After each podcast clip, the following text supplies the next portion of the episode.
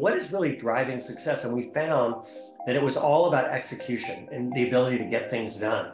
And then we peeled it back and we said, okay, well, what are the characteristics of companies that are just so much better than everybody else at getting things done? What we found is that there were these five common characteristics. Welcome to Technovation. I'm your host, Peter High. My guest today is David Dodson. David is an entrepreneur, academic, and author. After graduating from Stanford Graduate School of Business, he served as a case writer for his alma mater, and he wrote the original course material for search funds, which are investment vehicles in which investors financially support an entrepreneur's efforts to acquire and grow a privately held company. A year later, David raised his own search fund, which led to the purchase of a company in 1989. He has since invested in nearly 200 businesses.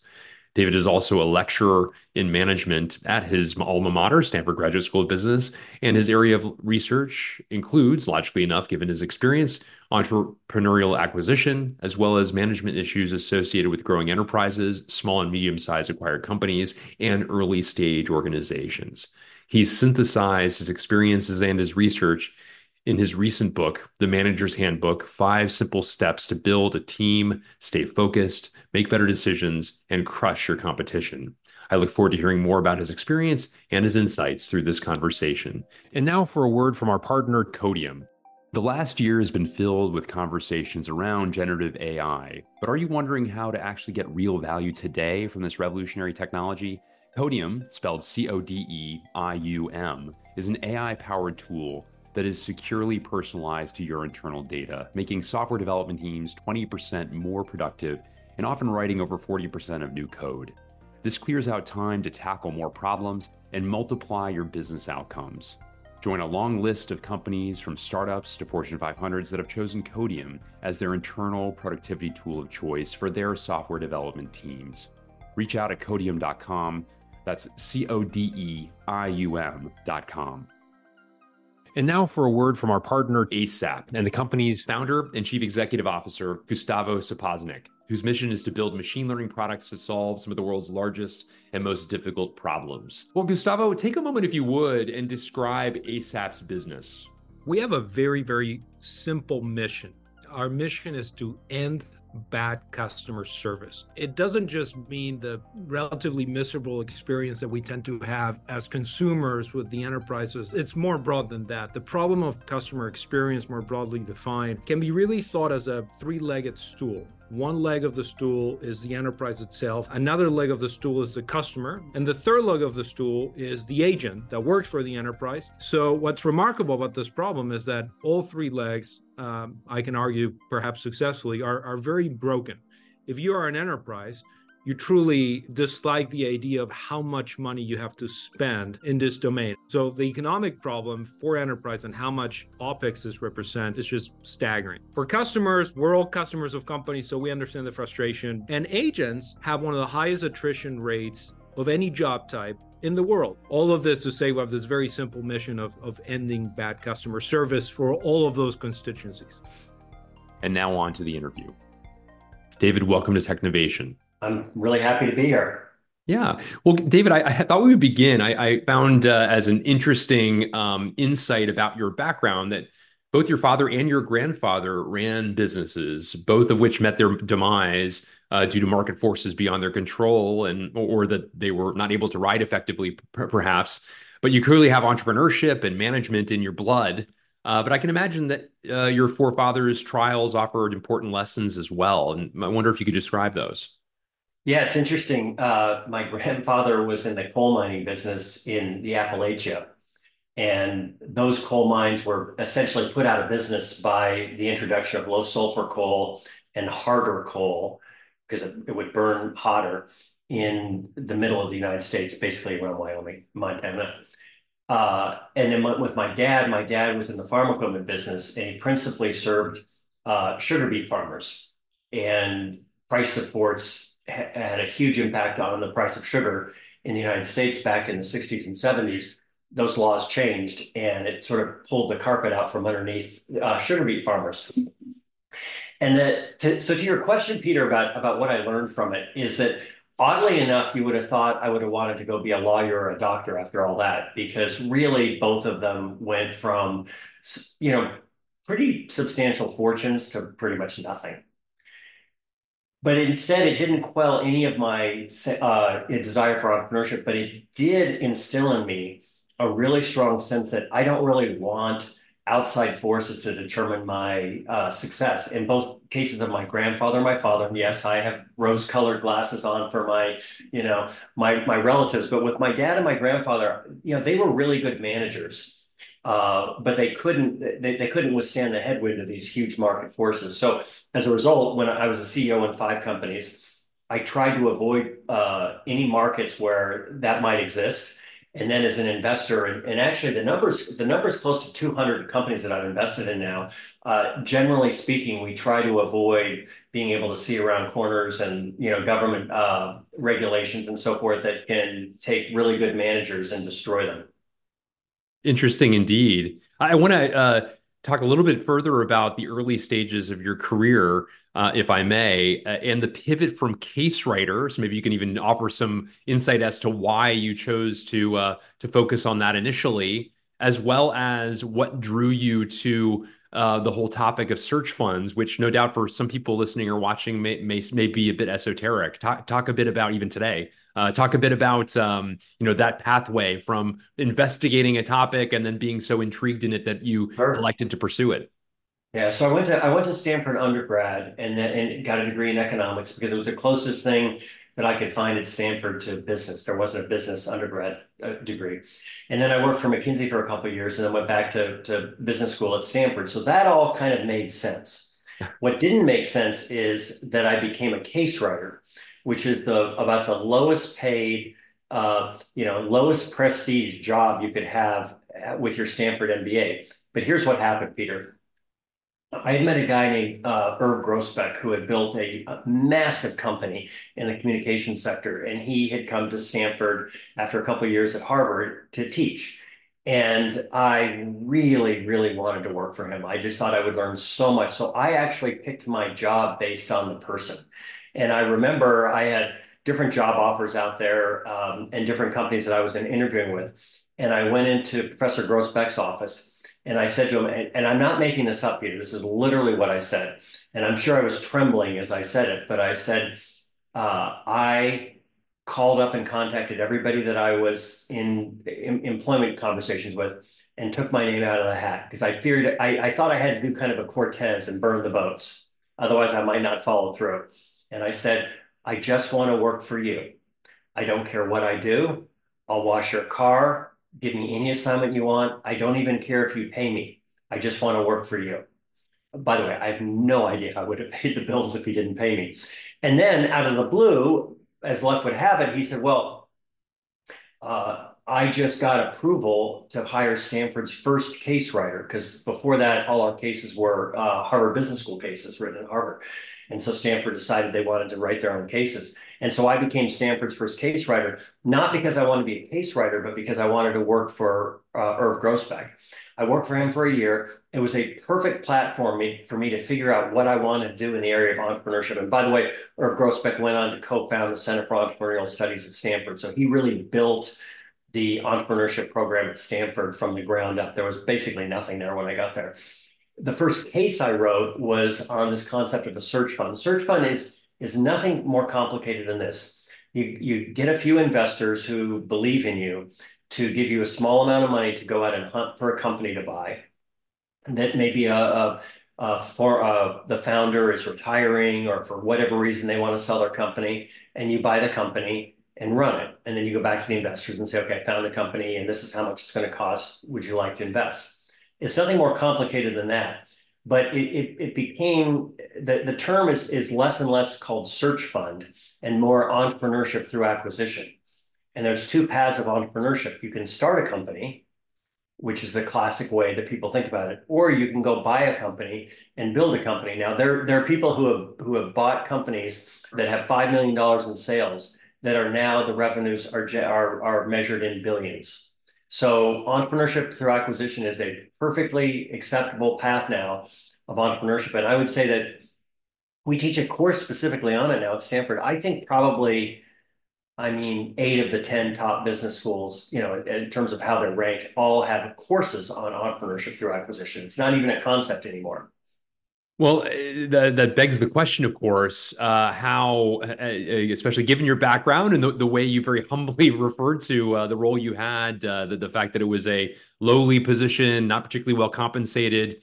How did you convince people to to make the investment in you? Since, of course, as you note, it's a investment in an individual, not not yet in a specific idea. what was that pathway? it was brutal, actually, because I raised the the second, depending on how you're measuring, the second or the third search fund. So I'd, I'd written this case on on the people who had written sort of the first institutional search fund. So no one had heard of it. So when I was going to someone saying, "Give me," I was raising one hundred and twenty thousand dollars, which was supposed to keep me afloat for two years. Uh, now this was back a few years, but obviously, you know, I was living on on ramen in order to make that work.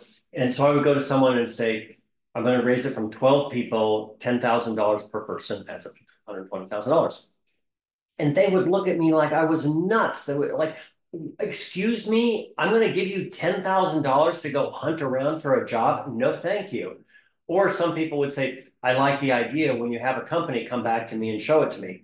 So I would say that I probably got, you know, at least 25 no's uh, for any yes. Fortunately, there were a few people who either knew Grousbeck, knew the concept, felt sorry for me, and I was able to cobble together those uh, 12 people. By the way, all of them that are still alive, most of them are still alive, I'm still in contact with, and this was in 1988, so this was this was quite a while ago. Now, if you're a Stanford or Harvard or Wharton or Michigan MBA raising a search fund, you can raise it in two weeks because because there there there are there are funds that are that are raised just to invest in search funds. So it's very different now than it was back then. I tell I tell the the the MBAs that are graduating, they're raising search fund. I said, you owe me a lot because I, I went through misery uh, to play to set the path for you.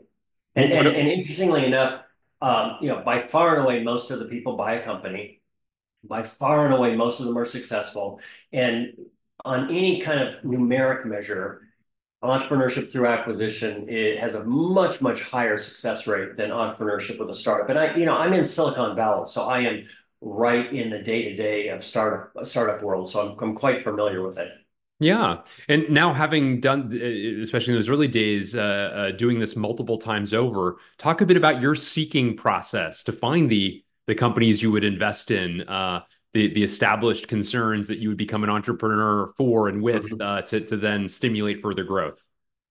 Well, the the uh, the market forces are that there are a lot of people who have built good, solid companies in great industries that need to retire, and but they're looking for two things, Peter. They're looking for a retirement, and they're looking for liquidity.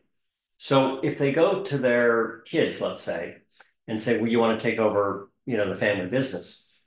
They might get to retire, but they're not going to get liquidity because their kids don't have $15 million to hand to them. If they go to a lower market private equity firm, that firm is going to say, well, yeah, we would love to invest 51 and we'll buy 51% of the company, but you have to stay and run it because we actually don't have anybody to run this 80 person operation in Tulsa, Oklahoma. And so this really solves a problem for them because this, um, you know, generally they're, they're post MBA people will come and say, I'm going to give you both. I'm going to allow you to throw the keys over the shoulder, your shoulder so you can go to Boca and spend time with your grandkids, and we're going to pay you a fair price. That's really, really appealing to a seller. Okay, so my, I, I tell you that, Peter, to, to say that it's an open door to push on in terms of um, these uh, search fund entrepreneurs looking to buy a company. The uh, the mechanisms that they reach these sellers are very different now than they used to be. So back when I started, it was quite literally a typewriter and licking a stamp. Now it's uh, you know CRMs, it's AI to generate the outbound um, letters. It's uh, you know a lot of technology is actually used in order to do these outreaches. But the characteristics that you're looking for of a company are the same. They tend to be simple businesses. A lot of what we were talking about before, Peter, at the start of the podcast about trying to avoid, you know, market forces. So the, you know, the wind is is at your back instead of in your face. Those are the kind of things that that these search fund entrepreneurs are looking for. And, and, consequential, maybe this speaks to the sim, the simplicity of the businesses as you reference. Uh, oftentimes, the reason why a private equity firm wants the founder to stay on for a time is they know where the bodies are buried. They understand the mm-hmm. complexities and vagaries of the business. They understand supply chains and you know the ecosystem that they're enmeshed in, whatever that business might be. And the fact that this is a scenario where somebody's throwing the keys over their shoulder, you don't have that that uh, sort of inherited knowledge necessarily. So I suppose that's a among the reasons why the simplicity of the business needs to be uh, in place such that it's not a great uh, it doesn't add to the complexity uh, deleteriously mm-hmm. in in in purchasing this business and taking it over you know yes and no peter um, the i mean there can still be bodies that are buried in a closet even in a simple business but unlike a private equity fund where let's say you're located in chicago and we'll use my earlier example you're buying a company in you know tulsa oklahoma and you're getting a quarterly report or a monthly report the, the entrepreneur is going on site. Excuse me peter. The entrepreneur is going on site and they're running the company. So the the people that are putting the money up know that you know their person so to speak is the one running the day to day. So if there are bodies that are going to come tumbling out of the closet, you're going to know it right away. Um, but generally speaking, I, I would say that the, I mean, it's less than two or three percent of the time that I'm involved in a situation where there's out and out fraud. There might be a couple of things that maybe we would have wouldn't have minded the seller telling us, but that's also part of the sale, sale process generally speaking, these are really good people who have built great businesses. They're honest and they actually care about about about the uh, legacy of their business. Um, and I, I would say that I mean a good half the time, the former owner is a key part of the decision making process. They might be on the board. They're a mentor to the new CEO. Uh, there's friendships that get developed. So it's not it's it's kind of like the opposite of all the images we have about hedge funds and private equity and so forth. This is more like kitchen table um, dealings, and the and because the investors are all minority investors. So when we invest out of our fund, we tend to be kind of about a fifteen percent of the capital that's raised, and then there's lots of other investors that are somewhere between kind of five and twenty five percent um, we're we're all investing with each other over and over again. So we're not competing with each other. And it's amazing what happens when you have this kind of level of cooperation and everybody's saying, we want us to be successful as opposed to I want to be more successful than you. Uh, the um, IRRs or the internal rate of return in the search fund business, now we're pushing 40 years, is 30% uh, compounded IRRs. I mean, those are stunningly good numbers. Now, you can't put a lot of capital work because it's small mom and pop businesses. So you can't go raise a you know half billion dollar fund, but the returns are extraordinarily good for both the investors and the entrepreneur. Uh, and a principal driver of it is that we're solving this problem for the seller that I described. The second is we have a really talented person the third is that the criteria for what makes a good business is is established at this point. And then the last thing is this point I was just saying, Peter, is that, is that everybody's working together uh, because we know that we're going to be in the next deal together and the next deal together. And someone who buys a company may come back to us and want to buy another company. I, I would say, and I'll just close with this. And I don't, I'm not saying this as a slogan and I'm not saying it to, because it's, it, it, feels good to say it. Uh, the people that I deal with, their handshake and their word is the most valuable thing. It is not their signature. I, I have done so many transactions with my sort of fellow investors that I have not even turned the first page of the document because I talked it over with them and I know they're true to their word. Can you talk a bit about uh, maybe a, a, couple of uh, success stories? Uh, some I know that a diverse array of businesses that you've gotten into, so it's not not as though it's all you know in a single industry, for instance, right. where you've developed a particular expertise, but rather uh, across a swath of them. Can you talk a bit about uh, maybe a couple of them just to exemplify what you've described? Sure. So uh, one company, for example, I would say about a third of our companies are software related. And what happened is that when software became easier to write and it became, you know, the SaaS model was developed, and so it became more of a recurring revenue uh, business. It lent itself to the search fund model. So I would say about a third of our companies are software companies. So, for example, one company that I'm on the board of, uh, they supply the software and the plumbing for uh, in-hospital uh, pharmacies. So when you go and you have your hip surgery and you're coming out with some pain medication or some antibiotics, uh, you'll probably fulfill that prescription at the hospital. But if you don't, I will tell you the hospital wants you to fulfill it at the hospital because it's a revenue source. So that would be an example. Um, and that's a piece of software that has to bolt onto a much larger enterprise system within a hospital. Easy to easy to imagine.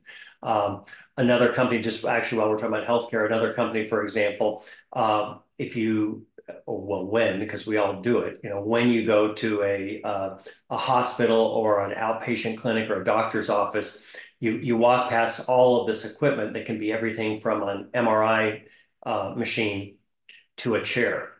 Someone has to keep track of all that where it is, where it's located, how old it is, what the ma- when, when maintenance is required on it. So I'm uh, uh, an investor in a software company that that manages that for hospitals. You can see how mission critical something like that would be for a hospital. So those, those would be examples of of software related uh, uh and technology driven companies. Company I'm on recycles tires. They go and drive around and they pick up used tires and they either chop them up and put them into a landfill, which is the least attractive thing, or they recycle them and repurpose them into everything from making fuel um, and making electricity to common things that we think of with rubber products like playground equipment, uh, you know, play, playground equipment. But also, what you don't realize is inside of a tire is a lot of metal. You know, you, you know that you know steel belted radial. We've heard that. Well, there's steel in a tire, and so we'll recycle that steel out. So that would be another example. And by the way, I, I know that a lot of your listeners are interested in technology. You can imagine how important technology is for a company that is dispatching hundreds of trucks throughout the western part of the United States, picking up literally millions of tires and figuring out what to do with those tires. Um, and managing a complex business like that, you cannot do that without having good technology support underneath it. Great points, all, and thank you for those examples. Yeah. Well, I'd like to get into some of the lessons uh, from your your book, The Manager's Handbook. Uh, you refer in the book to five skills every great leader needs to drive extraordinary results: uh, building teams, managing your time, using advisors, sticking to your priorities, and obsessing over quality. And I thought maybe we cover uh, them one by one with a sort of a synopsis of what's intended by their, but by by the idea um, by the by the skill as well as maybe an example or two that you might provide. Let's let's begin if we can with uh, with building teams. Sure. And and Peter, if I could, I just want to I just want to do one sort of introduction to it, which is that how I ended up doing this is I didn't set out to write a book and I didn't say, hey, these are five things, now I'm going to approve it. It actually happened the other way around. We were looking at our investments and we assumed that market forces were really determining outcomes. And we discovered that that wasn't the case. And in fact, when we plotted and did a regression analysis of market, uh, uh, how fast the market was growing to our outcomes, it was basically a scatter plot. And that got us scratching our heads. And we said, well, like, what is really driving success? And we found that it was all about execution and the ability to get things done. And then we peeled it back and we said, okay, well, what are the characteristics of companies that are just so much better than everybody else at getting things done? And whether it's in the technology sector and you look at, you know, why does Apple just clobber everybody, uh, for example? Um, what we found is that there were these five common characteristics. And then the, what the book does is the book takes each one of them and breaks it down into a set of skills. I was I was in, last week I was in a class and Alex Rodriguez, the you know the old slugger A Rod, uh, who's who's quite an accomplished business person now, and I was talking to him after class, and he said something that was extraordinary. He said, if you focus on the process, the outcomes happen. So let's go to let, let's go to the issue of building a team. So I broke this the the process of building a team into seven things. So one is being good at interviewing. Another is good at doing exit interviews. Another is good at how you how you structure feedback. And it's all very how to. The point that uh, Alex Rodriguez was saying, and, and really the fundamental of the book is don't worry about I'm going to be a good team builder because that'll that'll have you hanging out strafing at 10,000 feet, really accomplishing nothing while your competitors run past you. Say, I'm going to focus on the process. The process of building a good team are seven things. All seven things every one of your listeners can do. I'm going to do those seven things. And at the end of the day, we're going to have an extraordinary team. And the best part about it is that most people won't do these seven things, which is why at the end of the, you know, the subtitle of the book, it says, and crush your competition it's you're crushing your competition because most of the competitors won't do those things. Very interesting, and it's not so surprising that it begins with the team. Uh, very little you can do without yeah. great people uh, helping you do that, do those very things. Talk a bit about managing your time, which I I must say, just knowing a bit about your bio, and we've already gotten delved a little bit further into the many experiences you have. I wanted to talk to you about this, even besides as to how it applies to you, how you manage your what must be very uh, complex schedule given all that you do. But certainly, of course, please talk about its application more generally as you intended. Mm-hmm. It's one of the five skills. As I was as I was going through this investigative process, which took about three years, uh, at one point I was meeting with a, a, friend of mine, Tom Staggs, who at the time was the COO of Disney. So he had about 200 plus thousand people reporting to him in his organization across six continents. We're having coffee outside the Stanford campus and I walk down and I'm about three or four minutes late and I'm thinking about all the emails I didn't get done and my mind's racing them. And there's Tom, just calm as a cucumber, enjoying the sunshine. Um, and I said, Tom, I don't get it. I mean, you've got almost a quarter of a million people in your organization, and look at you, I'm the one who's late. And we ended up talking about the subject, and he he did say the most important thing he does is surrounds himself with good people. But the second thing is being a really good custodian at time. And that became a thread that I started to pull on. And a friend of mine, uh, Professor Porter, Michael Porter at Harvard Business School, he told he said, you know, I want you to read this. And, and he and I were talking about this, and he said, we did this study of 27 high-performing CEOs. And we followed them around in 15 minute increments. If you can imagine this, Peter, getting 60,000 pieces of data. So we watched how they managed their day and universally they were very very good at managing their day because you know bill gates and joe biden have the same number of hours in the day as you and i even though they're running substantially larger organizations than we do. But they can't make more time. So they have to be very efficient with their time so they get efficient with their time. The other thing that the study showed was that they didn't go to a four day seminar and completely re-engineer their life and then attempt to completely re-engineer the lives of the people that worked for them. Those those don't work. It's like a New Year's resolution.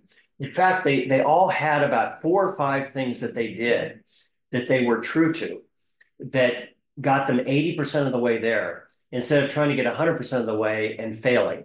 And then they became really, really good teachers because it's not sufficient. And by the way, this is across all five of these skill areas. It's not sufficient for the CEO or the CIO or the chief development officer to be really good at running a meeting or being really good at planning their day or re- being really good at interviewing. What they need to do after they master that skill is teach their organization how to be good at it. Uh, Jeff Bezos is, is, is famous for a lot of things, but one thing he's famous for is his meetings at Amazon, which go to this issue of being a good custodian of your time. Amazon runs their meetings a certain way. By the way, Sheryl Sandberg at Facebook ran the meetings a certain way when she was CEO of Facebook. They ran them differently, but they had some common characteristics. And they made sure that all the meetings were run that way because they wanted a, a, a, a high functioning organization, not just taking care of themselves. So, what I did, for example, in the chapter on how to run a meeting, is I looked at the people who were the very best at running meetings. I took out things that I thought, you know what, I don't think people are really going to do that. I mean, that, that that's like a triple backflip off the high dive kind of thing. And and then I harmonized it into a single way to run a meeting, which is the best of Jeff Bezos and the best of you know Alfred Sloan who ran General Motors way back in the day, and the best of Sheryl Sandberg. So it became like a paint by numbers approach.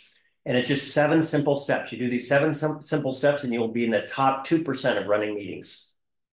Very interesting indeed. Uh, let's let's go to the the third of five. Using advisors. Talk a bit about uh, what, what's intended there, please. Yeah, um, what I found is that is that uh, people who were high functioning, they thought about the decisions they had to make in two ways. They wanted to make them faster, and they wanted to increase the odds that they made right decisions. Not that they were always right, but increase the odds. So if they normally would make decisions at 70% correct, they wanted to make decisions at 85% correct. And to do that, the easiest, simplest way to do it is to go ask someone who's already seen that problem multiple times, who brings two things to the uh, to the equation. One is objectivity. A lot of times we have trouble seeing the right answer because we're we, we're, we're we're carrying our own biases so that's objectivity. The second is pattern recognition. So someone who's seen this problem multiple times before, not the exact problem, but problems that are similar to it. And they're and the way our brains work is our, our brains are are incredible pattern recognition machines. And that's why you might call someone up. And let's say you're calling up someone who's 15 years uh, older than you. And you say, God, I mean, I've been working on this problem. And you describe the problem. And they go, Well, this is what you should do, Peter. And you're like, Oh, I feel kind of stupid. Like, no, the, the reason why they were able to fast forward to the right decision is they were bringing objectivity and pattern recognition. Okay, but how do you do that? So, you know, a theme throughout the whole book is not just the concept, but how do you do it? So, for example, there's a chapter on how do you ask someone for advice? And you don't get on the phone for 30 minutes and talk to them for 27 minutes and give them all sorts of background and a lot of unnecessary information and say, and therefore, here's the question that I have for you. And then they've got three or four minutes to answer the question. Instead, you start with by saying, here's the problem I'm trying to solve or the opportunity I'm trying to take advantage of. Next step is, I'm going to give you the minimum amount of information that I think you need in order to help me with this problem. Because generally, the person doesn't need as much background information as you think. The next thing is you say, is there anything I can do to sort of clarify what I just described to you? So you ask for clarifying questions. And then the next thing is you shut up and you listen and you don't feel that you resist the urge to res- to respond to everything that they say because now your your pen should be like scratching all over you know notes after notes after notes because what you want to do is you want to be a sponge. And then at the end you summarize what you thought they said to make sure you get it. Now those steps might feel very rote but they're not. They're very, they're completely conversational. But when somebody does that they get three hours of information in a half an hour instead of what a lot of people do, which is they just kind of they want company and they want to describe the problem, the predicament that they're but but but they get you know let's say 15 minutes of advice in a half an hour. The, the best performing people handle things that way. Okay, so so that's how you would call mentor. We talk about how to run a board meeting. We talk about how to how to find and use an executive coach. So it ticks through all those things. Again, it goes back to the A Rod Alex Rodriguez thing, which is that if you do these four or five things, you will be really, really good at seeking and taking advice. Very uh, uh, keen insights there, and so the, the the vast importance of learning from people who have uh, greater experience than you, and also a lack of bias, as you point out as well. Thank you so much for sharing some of those. Uh, the the fourth of, of five skills is sticking to your priorities. Uh, talk a bit about that. And I I, I need to note, of course, uh, or reemphasize that focus is a, a, a, clarifying part of the subtitle of your book five simple steps to build a team. Stay focused make better decisions and crush your competition. Uh, clearly this is part of that focus part. Uh, talk a bit about the, the necessity uh, that you're describing there. Yeah exactly. So it's so it's actually setting and adhering to priorities the first part is, you know, it's one thing to adhere to your priorities, but you have to make sure you, you set the correct ones. So we go through a process uh, and we describe the processes that the best people use to say, this is what we should be working on. Um, and then we go through simple steps that you use to make sure that you don't vary from that. Now, the the the champion of focus was Steve Jobs. And you think about how diverse Apple was uh, if any company and any management team was going to be pulled in all sorts of different directions, it would have been Apple. And Jony Ive, who was the uh, chief designer at Apple for many, many years until he just recently retired, um, he said that that Steve Jobs was the most focused individual that he ever met. And I'm friends with a, a longtime Apple board member, and she, Andrea Jung, and she has said exactly the same thing. She said he was maniacal about his focus. And Jony Ive said that he would Steve Jobs would go around and he'd say, What have you said no to today? What have you said no to today? Because as uh, Jony would say, focus is not about doing the things you're not supposed to do. It's about doing the things that you want to do in your heart, you know are great ideas because you're working on something else. So that's the concept. how you actually go about it can be tough because the force is pulling you away. The shiny objects and the dumpster fires that are pulling you away from what you should be working on are fierce.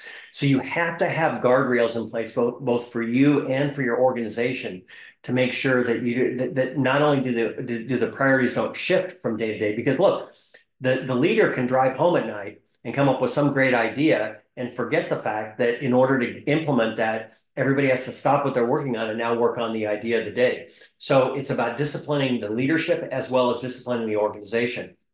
But it is amazing, Peter, what organizations can do when they are focused and when they work on a single thing. And um, as I said before, we have about about a, a, third of our investments are in software, but basically 100% of our investments have some technology component to it. There's some enabling technology behind it. And um, I would say that the single biggest problem in the in the tech world is a lack of focus because the development team will go work on this and go work on that or go work on this idea or have this thought. And the reason why Apple, for example, we'll just stick with Apple, was able to get products out the door that were the every that were better than everybody else is because they had that maniacal focus. Again, great examples. Thank you for sharing. And then the last one's obsessing over quality, and you know, talk about another Apple characteristic among others, yeah. uh, other superior product product design, you know organizations. Um, talk a bit about uh, some of the the methods used in order to uh, to, to realize what, what what you've intended with this uh, skill. It starts by defining why what quality is, and quality is about making more money. to be totally commercial. If you have higher quality, you can charge more. You you you have higher customer retention, and you have lower customer acquisition cost. The best people want to work for you and um, you don't lose people to the competitors. So there's a whole lot of profitability reasons why you should be focused on quality. The second concept, which by the way is distinct from it being uh, something that's righteous, okay? It's not. And the reason why that mindset is so important is it frames the next piece of it, which is that quality is not about adding every feature you could imagine into the product. It's about identifying what your particular customer cares most about and nailing that and not diluting your efforts or dilute or, or, or increasing the cost by adding features that don't matter to the customers. So let's let, let, let, let, let's put it in kind of a, uh, a tech framework. Intuit, which has dominated tax accounting and filling out your tax forms and accounting for literally decades. Um, and by the way, I'm on the board of a, of a competitor of Intuit. I will tell you that the software behind a tax form is really, really simple. Okay. It, it, but in and yet Intuit has and, and accounting was invented in the fifth in, in I think the, the year 500, truly. Okay. And, and yet they've dominated these sectors and no one has knocked them off the pedestal. The reason is that uh, Cook, the CEO of, of Intuit, and the whole culture of the organization has a concept called follow them home. They do not let the technology lead the decision making or, or, or technology drive the product. What they do is they watch people use their product and then they find where, not, where, where, where applicable technology to solve the problems that they see their customers are having. And that's it. So Intuit clobbers everybody because they know more about what the end users care about than anybody else. Um, and so that, that's the concept of, of, of defining quality, which is um, figure, having, having programs like Follow Them Home in order to define what quality is. Another, let's let's let's go very very prosaic now. Safelite auto glass, right? I mean, it doesn't get any more basic than they replace a chipped windshield, right? Um, they've been really masterful at using technology to do it, but but it's always again because uh, he's passed away then. But the then CEO of, of, of uh, Safelite Autoglass had a concept called verbatim, which is he he wanted to have conversations with customers. He didn't want to do an NPS score and a one to five and all that, which sort of gives everybody a pat on the back, but you don't really learn anything. So he sent out uh, the Safelite Autoglass people to watch, like like Intuit does, to watch the customers, ask them questions, have conversation with them. One of the things he discovered is that the customers like to see where their technician is similar to what you would see on your uh, Uber or your Lyft app. Now, you're not going to get that from an NPS survey. And then they use technology to solve that problem for their customers, um, which they really appreciated. Another is, and I don't remember off the top of my head, but but I'll, but I'll get I'll be roughly right. There was something like 25 steps on their app to book an appointment. And when they watched customers, they realized that they were losing customers and that was inconvenient to customers and they dropped it down to something like seven. The numbers aren't exact, but the magnitude, the, the, I'm, I'm correct on the magnitude. Um, and, and so it's thinking about quality in that sense. And so that that part of the chapter defines quality and then shows you how you measure quality in very simple ways, and then how you build quality into your product in a way to loop back to what we said before at the start, Peter, which was how to make more money. That's what that, that's why Intuit dominates the market. They make more money than everybody else because they're taking really good care of their customers. Yeah, again, again, really interesting examples and and uh, highlighting the the necessity, but also the rewards of of doing this. I, I also uh, find it interesting your point uh, a, a, point you raise is the necessity of focusing on all five skills together that there's a tendency at times for leaders to maybe focus on the ones that they're best at or that they they enjoy the most but you you highlight uh, the fact that these are spokes of the same wheel and they need, to work together uh, can you talk a bit about uh, a bit about that yeah i love that i've never heard it uh, worded that way about spokes of the same wheel and I'm going to use that, Peter, because that's a that's a brilliant way to describe it. But the, the the origin of it was that I had finished the book, and I had uh, so then I went and wrote the introduction. And a thought leader of mine, or a thought partner of mine, sorry, was Professor Michael Porter at Harvard Business School, who, who basically the father of strategy. There's no one who's written more books, business books, than Michael Porter. And I handed him the introduction. I said, "Would you take a look at it? Tell me what you think." He read it through, doing all sorts of handwriting on the side, and then he looks up at me and he goes, "You have it all wrong." Go, "Oh, dang." I was thinking I had to rewrite the whole book but that wasn't his point. He said, You're positioning this as if it's a menu of 22 things that people can pick and choose from. And if you do that, first of all, people will just pick the easy things. Secondly, is that they integrate together, spokes on the wheel, like you said, Peter. And he described, for example, you can't uh, set and adhere to priorities if you don't have really good people. So you have to have a good team. You also can't do that if you can't run a good meeting. So you need to be able to run a good meeting. Um, if people aren't managing their time well, they're not going to be able to achieve these priorities. So he went through, he actually gave me three specific examples of where the things came together. And he said, So what you've created is, these are his words, a unifying theory of execution.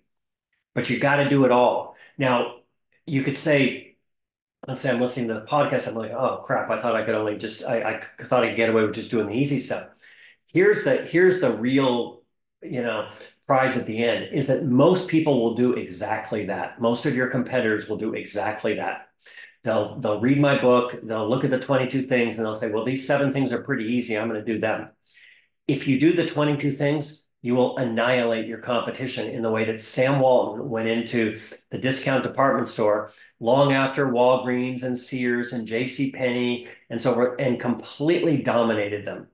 Um, you will dominate them the way JetBlue came in and took over the airline industry after, you know, when it was really became a, you know, a, a full-fledged industry in the 1940s. I could go on and on. Or Apple. I mean, you, you know, you know, you think about or I actually enough about Apple, but but whether it's smartwatches or whatever, it's true.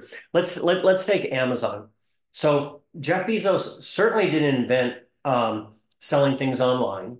He did not develop the, the technology and the plumbing to sell things online. That was about a dozen years earlier. But here's the here's the real great thing. He didn't even start selling books online. That was started about three years before by a company called Bookstacks Unlimited. What Jeff Bezos did is he came and he out implemented everybody. And by the way, if you're like, oh, okay, but you know, he was still kind of on the early stage. Uh, all the other main retailers, uh, you know, Barnes and Noble, Waldenbooks, whatever, came in and started selling books online within two years of Amazon's start. They had lower cost of goods sold. They had brand name recognition. They had distribution networks. They had the relationships with their publishers. And Amazon annihilated them. We know that. They did it because not because Jeff Bezos invented anything. He just consistently out implemented them over and over and over again. So that that that's Michael Porter's point is that's the beauty of it. If you do these 22 things, then you really can create something extraordinary. You've also been, uh, as one thinks about execution and the the uh, the, the work across teams and, and collaboration and so on. You've been outspoken about the downside of hybrid or virtual work. Um, you wrote many of the old guardrails protecting us from mediocre management have been removed. It's harder to create a personal bond with your employees. They don't know each other as well, and there are fewer natural formats for ideation and creativity. Um, this I know is a is a, a uh, an issue that so many leaders are grappling with, and many are finding uh, suboptimal uh, uh, means of rectifying this, especially those who, during the time of of uh, the pandemic, allowed people to spread like seeds across the landscape, and therefore the even getting people together becomes that much more challenging if that's the primary intent. Talk a bit about some of your insights now, having studied many businesses and the various ways in which they collaborate. Yeah, so so uh, hybrid in many industries is here to stay. Yep. And I think what we learned is you don't need to be in the office five days a week. But what we're going to learn is you do need to be in the office some days a week. And that's the balance. While we're getting there, and you know, I think a lot of companies have sort of figured out that we want everybody around together two or three days out of the week, but there are advantages to being at home with the door shut, getting work done. But what it has meant is that the things that sort of protected you from sloppy management, and sorry to use the term, but I, I can't think of a, a more accurate term, uh, are gone now. Let, let's let's say Peter that you worked for me, and I gave you some feedback, and I didn't give you feedback in a very precise way, and maybe I didn't handle it well, and it was a feedback sandwich, and it was ambiguous. I'm still going to see you three more times today, and I'm going to see you seven times tomorrow, and I'm going to see your work product and so forth. So there's some ability to recover from giving you feedback in a way that was not as uh, effective as it could be. When I'm on Zoom with you for 15 minutes and I give you poor feedback and you click off, and now you're going to go talk to your spouse, or you and I are not going to have a, a meaningful personal interaction for maybe a week or so, the damage that I did or the lost opportunity that I did in that feedback is profound give you another example. Um, in terms of retaining employees, and that's where exit interviews, 360 reviews, and also giving good feedback, good onboarding all come to play. These are part of the seven things about building a team. When people are working for you in their pajamas on, and they are out to bid every day on LinkedIn, that's a very threatening workplace. The primary reason that people used to in the past would would would remain with a company are the are the interpersonal um, relationships that they had people that they went out with after work, the people that they cared about, the people that said, "Hey, how'd your kid do in the soccer game yesterday?" Those kind of relationships.